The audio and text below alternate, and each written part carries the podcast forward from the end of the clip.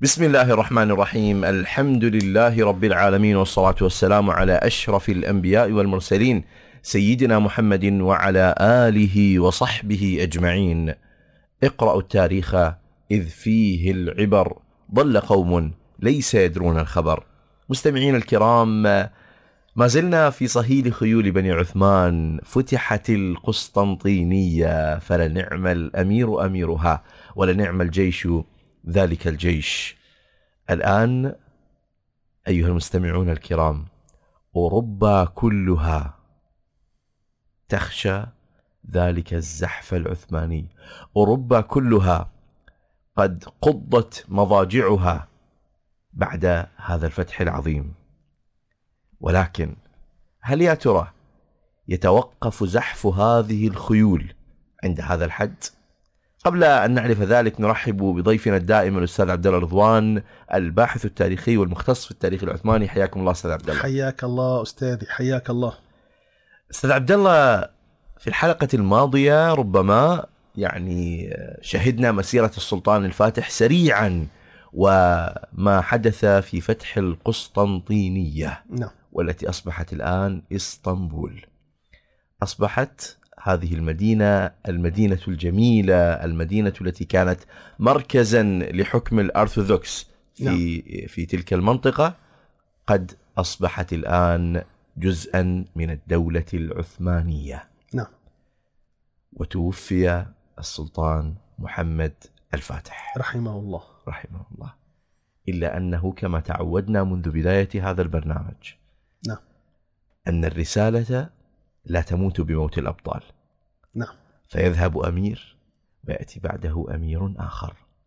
نعم. يأتي بعده سلطان آخر. نعم. كل منهم كما ذكرت قبلا يضيف إضافة جديدة على من كان قبله. نعم. وما تزال تلك القافلة المباركة تغذ سيرها في بيداء الزمان. نعم. نعم. فمن سيقودها الآن؟ الحمد لله الذي قص علينا القصص لنأخذ منها الدروس والعبر. والصلاة والسلام على من خط بمداد جهاده وإيمانه وصدقه أنبل وأشرف تاريخ تسامع به أهل الحضر والوبر. رب اشرح لي صدري ويسر لي أمري واحلل عقدة من لساني يفقه قولي. ويرحل السلطان الفاتح. عن هذه الدنيا وقد حقق أكبر إنجاز تاريخي ألا وهو فتح القسطنطينية. من اليوم أصبح اسمها إسطنبول. أوروبا التي أعلنت الأفراح على لسان البابا فتحت أبواب كنائسها لتقام صلوات الشكر. ولكن ما زال القلق الصليبي الصليبي يجتاح حنايا الأفئدة. من سيأتي من بعد الفاتح؟ الأعين الآن كلها ترنو إلى أولاد الفاتح. من سيكون السلطان القادم؟ من بعد ذلك الأب العملاق. أهو ب... أهو بايزيد الثاني أم هو جيم؟ بعد رحيل الفاتح كان لابد من سد الفراغ السياسي وأي فراغ ومن يسد مكان الفاتح. الذي خلفه رحيل هذا الرجل الخمسيني الذي دانت له القسطنطينية بالخضوع ويشاء القدر أن يتولى ابنه بايزيد الثاني السلطة في البلاد. بايزيد هو ثامن السلاطين هو ابن محمد الفاتح ابن مراد الثاني ابن محمد الجلبي ابن بايزيد الأول ابن مراد الأول ابن أورخان ابن عثمان ابن أرطغرل. عاش سبع وستون سنة وحكم لإحدى وثلاثون سنة. تصفه, تصفه كتب التاريخ أنه كان سلطانا وديعا محبا للأدب متفقها في علم الشريعة شغوفا بالعلم وخاصة علم الفلك. حتى أن المؤرخين في أوروبا أطلقوا عليه لقب السلطان الفقيه والسلطان التقي. بالمناسبة أخي عبد الله أوروبا كانت تط يعني تطلق على كل سلطان لقب محدد. فمثلا أطلقت على السلطان السليم الذي سيأتي لقب السلطان الرهيب أو السلطان العابس. لماذا؟ لأنه فعل بهم الأفاعيل. أتعبهم جدا هذا السلطان. نعم. رحمه الله. إذا الآن السلطان هو بايزيد الثاني. وحقيقة كان أمام السلطان بايزيد تحديات كثيرة. ولعل أول تحد تحد هو انفجار الأزمة السياسية التي عصفت في البيت العثم- العثماني. مرة أخرى يتكرر السيناريو. إنه العرش العثماني. حيث ارتفع صوت جيم أخو السلطان بايزيد الثاني مطالبا بأحقيته في العرش. وفي بروسا قلنا بروسا هي بورصة نعم أع- أعلن جيم نفسه سلطانا. أرسل لأخيه بايزيد رسالة يطالبه فيها بالتنازل عن العرش ولكن بايزيد رفض الأمر بشدة لأن والده أوصى له بالحكم من بعده. جيم اقترح حلا وسطا قال لبايزيد خذ أنت القسم الأوروبي وأنا سأخذ القسم الآسيوي. أنا سأخذ يعني آه، كما نقول الأناضول. نعم. طيب. لكن يزيد أصر أن تبقى الدولة الموح- الموحدة ولن تكون إلا دولة واحدة يرأسها سلطان واحد ويرفرف فوقها علم واحد. فالتجزئة تعني بداية السقوط وما التجربة الأندلسية في شبه الجزيرة الإيبيرية ببعيدة تعرف كيف قسمت كل مدينة دولة. فسهل على ألفونسو القضم واحدة بعد الأخرى حتى نعم. تساقطت المدن واحدة تلو الأخرى أمام ضربات أنفسهم وما بقي من المسلمين إلا يعني آه يعني وما بقي لتلك المدينة الوحيدة غرناطة للسقوط إلا قاب قوسين أو أدنى. نعم صحيح. حال حاول بايزيد بايزيد شخصيته مسالمة. هذا ما يميز هذا الشخص. مم. سنراه في كل يعني الأحداث هو مسالم. يعني لا يريد دم. هذا يعني آه، مئة بالمئة. حاول بايزيد أن يقنع آه، جيم عبر القنوات الدبلوماسية أن يعود إلى صوابه. لكنه أبى. هناك لم يبقى إلا الحل العسكري. إذا سدت كل الطرق بقي الحل العسكري. بايزيد هاجم آه، أخاه في بورصة وهزمه. لكن جيم تمكن من الهرب ولكن أين المفر؟ ذهب نحو مصر. أنت تعرف في مصر من هناك؟ الدولة المملوكية. نعم. حيث السلطان المملوكي قايتباي. سلطان مصر والشام. ولأنه ابن الفاتح ولأنه ابن صاحب ابن صاحب بشارة النبي صلى الله عليه وسلم لتفتحن القسطنطينية.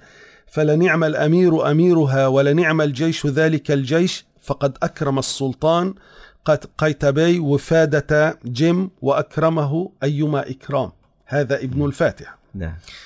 طيب آه وفي مصر طلب جيم أن يذهب إلى الحج. لبى قيتباي آه طلب الأمير وذهب هذا الأمير إلى الحج. ولكم أمل السلطان بايزيد أن يكون قد عاد إلى رشده بعد الحج. يعني هو ذهب إلى الحج يعني النفوس تصفو والإنسان يعيد حساباته في كل شيء. نعم. وهناك يعني هو ذهب إلى عرفات وهناك هذا المؤتمر وهذا. هو رمز الوحدة. هل فهم معنى ما معنى عرفات؟ نعم. يقول يعني هل فهم أخي ما معنى عرفات ووقوف المسلمين في عرفات؟ هل فهم الدروس؟ هل ف... للأسف أخي عبد الله بعضنا يذهب إلى الحج ويأتي ولا يفهم من الدنيا شيء نهائيا. صحيح. وأنت تعرف كل حركة وكل سكنة فيها عبرة يعني. نعم. آه، عند بالعكس عندما عاد إلى مصر أوعز لأتباعه في الأناضول أن يتحركوا ويثوروا ضد أخيه. قوموا بالثورة. وعاد مرة ثانية ليعود ليقود هذا العصيان. إذا رجع إلى الأناضول ليقود هذا العصيان. نعم. وعندما هزم مرة ثانية أمام أخيه بايزيد أتعرف عزيزي المستمع أين ذهب جيم؟ والله شيء يدمي القلب. يعني لن تصدق. أيعقل أن يفعلها وهو ابن, من؟ السلطان الفاتح. لقد ذهب إلى أعداء أبيه التقليديين بل أشدهم عداوة وبغضا ذهب إلى رودس حيث فرسان القديس يوحنا. لاحظت أخي عبد الله لاحظت المؤلم حقيقة مؤلم. ابن من؟ ابن السلطان الفاتح. طيب. بل بلغ به الأمر أن يوقع معهم اتفاقية تعاون تخيل إلى أين انحدر. إنه الكرسي العقيم. يقولون الكرسي عقيم. نعم. ومن تحت الطاولة. طبعا كان فرسان القديس يوحنا يفاوضون السلطان بايزيد في هذا الصيد الثمين الذي جاء إليهم على طبق من ذهب دون التعب. إذا هو الابتزاز. الآن بدأنا مرحلة الابتزاز مع السلطان بيازيد. شقيقك هو عندنا. طيب. طبعا عقدوا اتفاقية مع السلطان بايزيد أن يبقى عندهم تحت الإقامة الجبرية مقابل أن يدفع السلطان مبلغ مادي يعني أنا أرتاح منه. تمام. إذا هؤلاء لا عهد لهم ولا ذمة. هم يعني منوه وقالوا له سنفعل وننصرك لكن للأسف الشديد. بعد قليل سترى إلى أين ذهبوا به هكذا من يذهب إلى الأعداء. هكذا هو حال من يذهب إلى الأعداء. الآن هذا الصيد السمين ابن السلطان الفاتح الذي عش هز عرشه في القسطنطينية هو عند آه، آه، عند فرسان القديس يوحنا. ملوك مجر وفرنسا علموا بهذا. أرسلوا الرسائل يريدون جيم تسليم جيم ولكن فرسان الهيكل رفضوا فهم يريدون استثمار هذا الصيد حتى الرمق الأخير. نعم. في النهاية هل تعرف أخي عبد الله لمن باع فرسان القديس يوحنا جيم؟ انظر لمن باع. انظر. لقد باعوه للبابا إنوسنت الثامن. فلما مات هذا البابا من آه، خلفه؟ البابا إسكندر السادس. أرادوا أن يكون جيم أراد هذا الرجل البابا آه، أن يكون جيم ورقة ضغط على السلطان بايزيد. تخيل لقد عرض البابا إسكندر على جيم أن يكون قائد الحملة الصليبية التي ستخرج نحو القسطنطينية لتقاتل بايزيد إذا أنت ستكون رئيس الحملة و... ولكن كان عنده شرط البابا شرط وحيد فقط ويعني هذا يعني سي- سيكسبه شرف عظيم. نعم. ما هو شرطك أيها البابا؟ أن يتنصر جيم أن أي. يصبح مسيحيا. وأنت تصور ابن الفاتح يصبح مسيحي نعم. ويصبح نصراني. أن يكون مسيحيا. حقا آه، ربما يعني تكون طامة الطامة الكبرى. يدرك جيم أنه أصبح مثل العبيد في سوق النخاسة.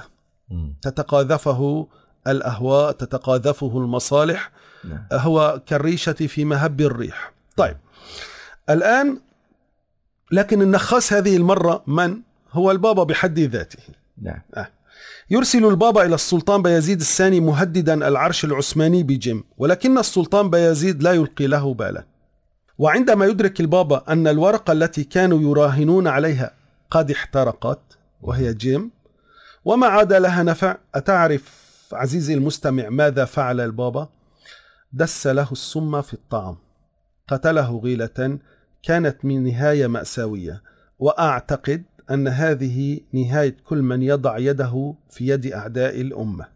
فالخطوة الأولى التي يخطوها نحوهم ستكون بإرادته ولكن باقي الخطوات والخطوة النهائية هم من سيرسمونها. وقد رسموا له تلك النهاية المفجعة وهكذا طويت صفحة جيم ابن الفاتح اذا آه، أستاذ عبد الله هكذا فعلا للأسف الشديد أن أن نرى ما قد يفعله أو يعني ما قد تفعله السلطة وبريق السلطة و يعني هذه هذه الفرقة وهذا الشيء مؤلم فعلا أن نعم. نفكر فيه أن أن يحدث هذا في في آه، الدولة العثمانية مع ابن السلطان الفاتح ولكن لا أحد معصوم من الخطأ. نعم أخي. استنذفت. نعم. في, في هذا الوقت الدولة تستنذف بكل معنى الكلمة. نعم. نعم نعم.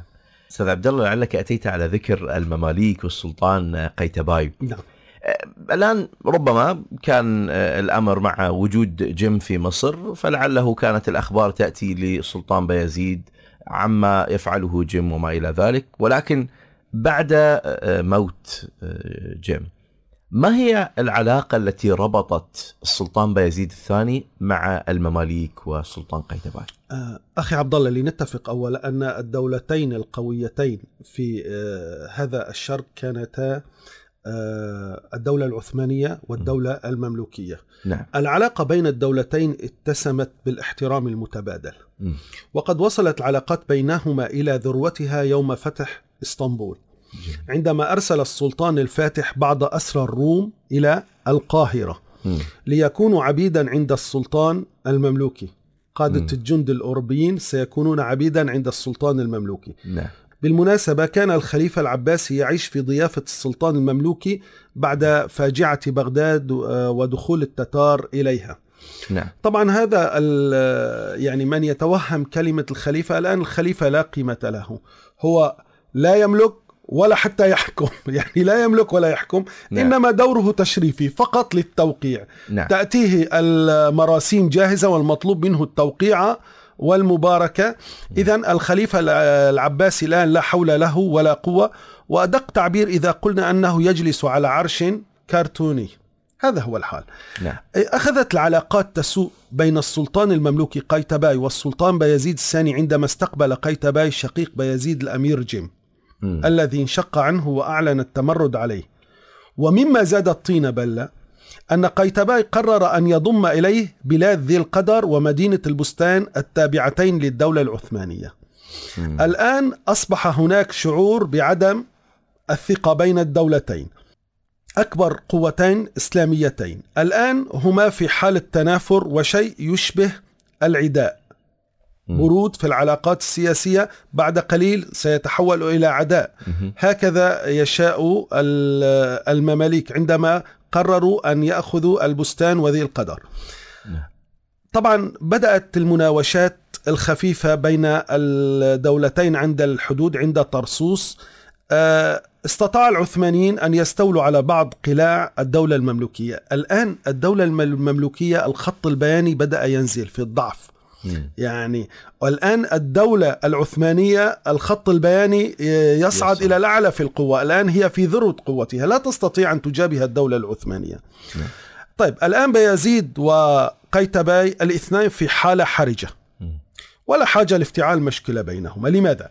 قيتباي كان يعرف حجم القوة العثمانية إذا ما فتحت الجبهة مم. فكل ما قامت به القوات العثمانية هي مجرد مناوشات مزاح حتى الآن. بين قوات صغيرة أسفرت عن استيلائها على بعض القلاع الحدودية. فكيف لو تحرك بيازيد بجيشه؟ ثم إن قيتباي لا يريد أن يفتح جبهة جبهة قتال ثانية. لأنه لماذا؟ هو الآن في مجابهة مع البرتغال والإسبان. مم.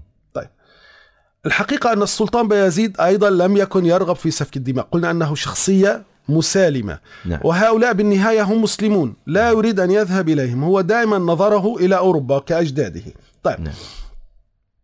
إذا هو لا يريد أن يشغل نفسه بحرب. ستفرح أوروبا المتوثبة لتعود, لتعود إلى مربع المكر الذي ما غادرته أصلا.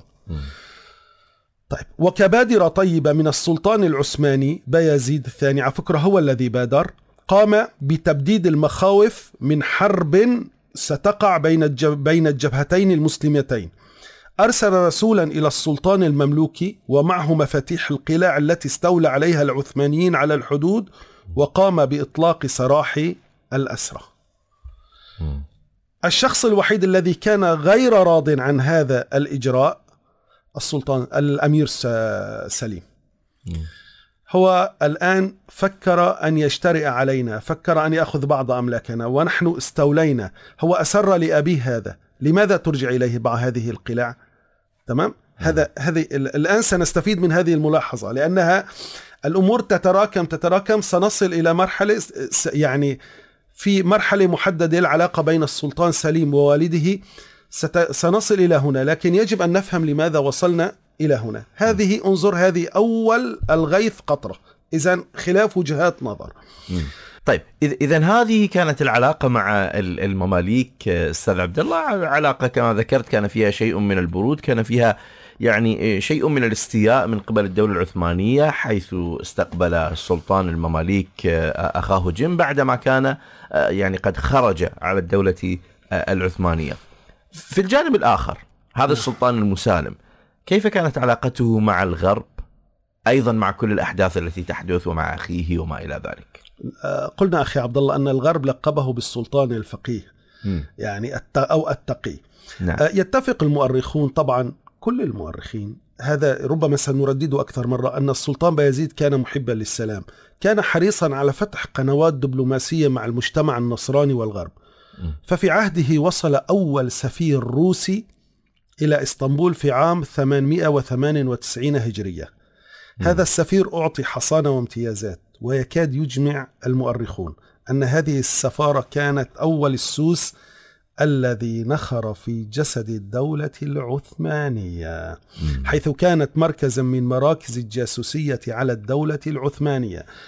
في في الحلقات القادمة عندما سنقف مع العظيم مع السلطان الرائع السلطان عبد الحميد سنرى دور السفارات وماذا فعلت السفارات وكيف كانت تحرك الشارع وتؤلب الشارع ضد مم. السلطان عبد الحميد. نعم.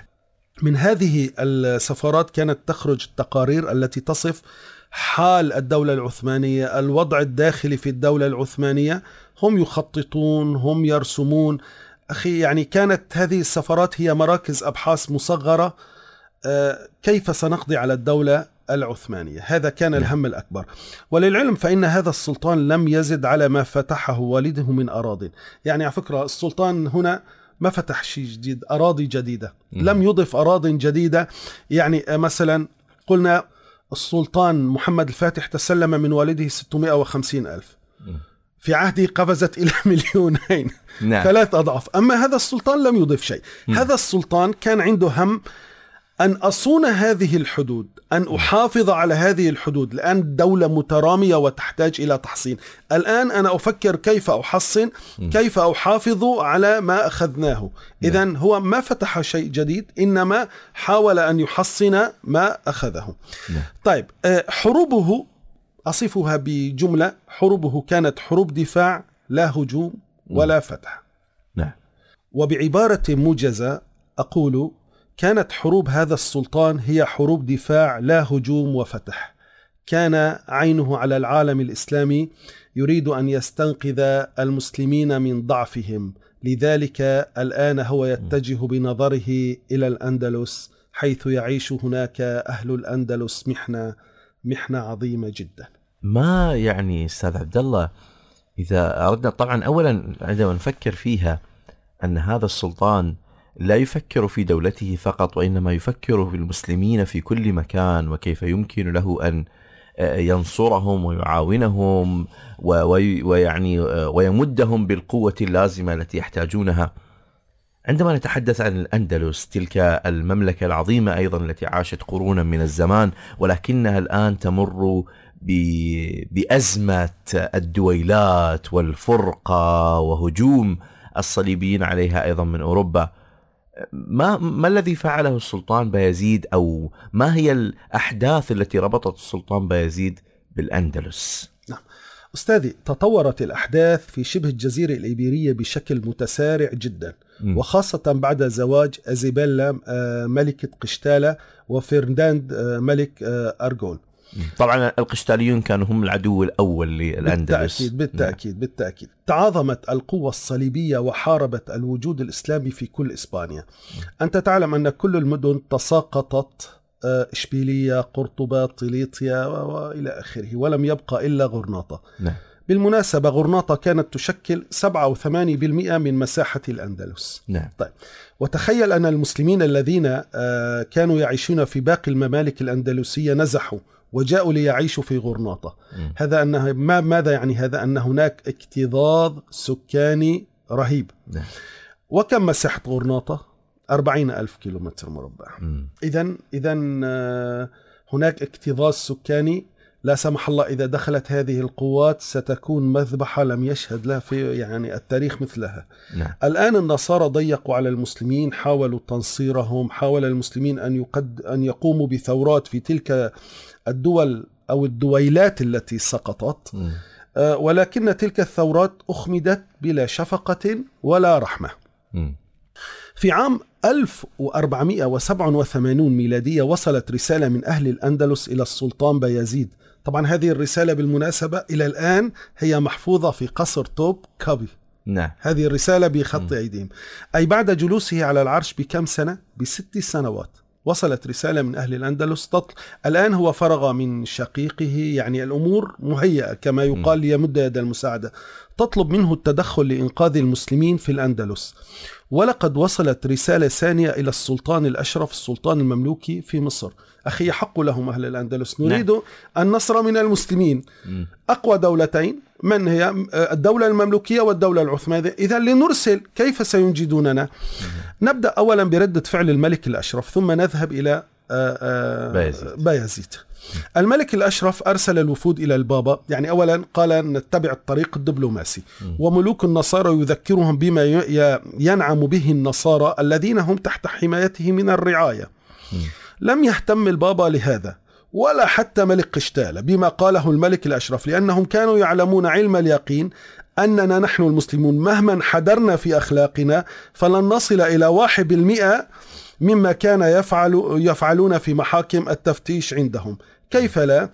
وهذا ديننا ونبينا قد أوصانا بأهل الذمة خيرا. يقول مصطفانا نفسي فداه صلى الله عليه وسلم من عاد ذميا فقد عاداني. وهل من بعد هذا الحديث؟ حديث. طيب نأتي الآن إلى السلطان سليم.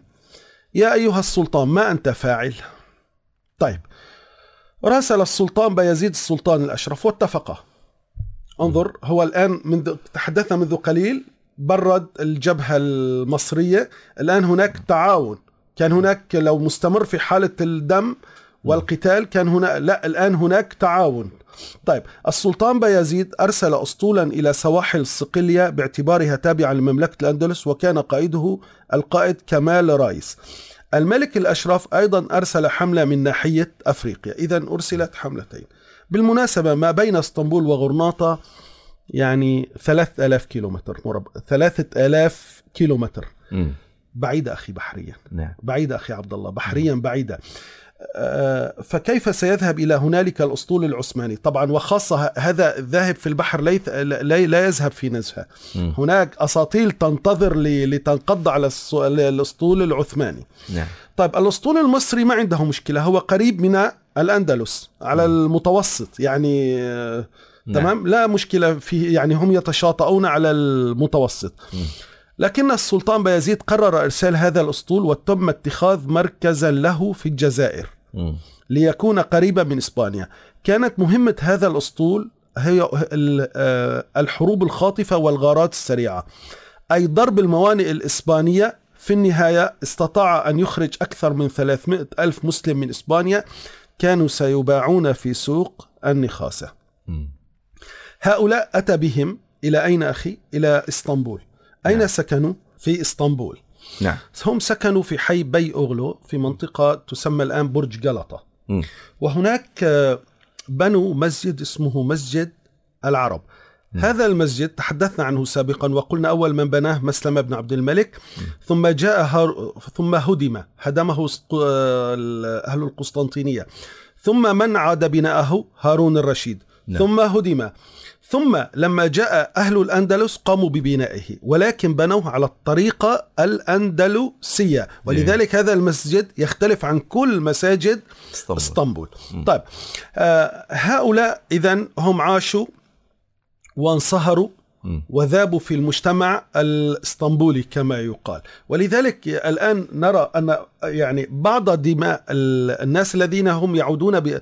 ولذلك الآن نرى أن بعض من يسكن اسطنبول هم أصلهم عرب جاءوا من الأندلس. طيب آه هذا الأسطول الذي أرسله السلطان بايزيد كم تتوقع عزيزي المستمع بقي في حربه الخاطفة هذه؟ بقي من سنة 1487 إلى 1492 سنوات. نعم. إذا في حرب خاطفة. يعني هو أنا أس... آه لو قلنا في الكلمة العامية لم يذهب فضة عتب. يلا إيه. ذهب. لا هو مستمر في يقاوم م. يعني الرمق الأخير مع الأندلسيين. وعلى فكرة السفن العثمانية أيضا حملت إلى جانب المسلمين اليهود. حملت حتى اليهود. انظر نحن أنقذناهم من المذابح ومحاكم التفتيش. وانظر إليهم اليوم كيف يردون لنا المعروف في فلسطين. هكذا شأنهم. إذا هؤلاء اليهود أقاموا في إسطنبول وأدرنا وسالونيك ولكن أكبر تجمع لهم هو في سالونيك. طيب. وحقيقة إن تعاطي الدولة العثمانية مع الملف الأندلسي هو تعاطي مشرف كتب لها. نعم. طبعا انتقاما من السلطان بايزيد أوعزت الدول, الدول الأوروبية وخاصة أسبانيا والبرتغال لحليفتها في الشرق الدولة الصفوية بالتحرك ضد الدولة العثمانية نعم. وهنا تم فتح جبهة جديدة سيكون لها تداعيات خطيرة على المنطقة وعلى العرش العثماني تحديدا اذا آه، أستاذ عبد الله لعل السلطان المسالم لم يكن العالم مسالما معه. نعم. وإنما كما نرى من كل حدب وصوب يحاول هذا العالم أن يزج به في الحرب. نعم. صراعات مع الأندلس والمسلمين في الأندلس بينهم وبين القشتاليين ومحاولته لإنقاذ ما يمكن إنقاذه من آه، هذه الدولة. كذلك صراعاته الأولى مع أخيه ثم صراعاته مع الغرب صراعاته مع الدولة المملوكية التي ربما بردت بعض الشيء إلا أنها ما زالت آه، موجودة والآن دخول الدولة الصفوية كجبهة جديدة. نعم. هذا السلطان المسالم لعله لم يجد له فرصة أن يعيش. مسالما. نعم. ولكن نتوقف هنا قليلا ونكمل هذه الملفات في الحلقة القادمة بإذن الله. الأستاذ عبد الله رضوان الباحث التاريخي. والمختص بالتاريخ العثماني شكرا جزيلا لكم. الشكر الموصول لك أخي عبد الله. بارك الله فيكم والشكر لكم. أيضا مستمعينا الكرام على حسن الاستماع والمتابعة. تقبلوا تحيات فريق البرنامج من الهندسة الإذاعية حذيفة ناجي. وهذه تحيات محدثكم عبد الله حمدان. والسلام عليكم ورحمة الله وبركاته.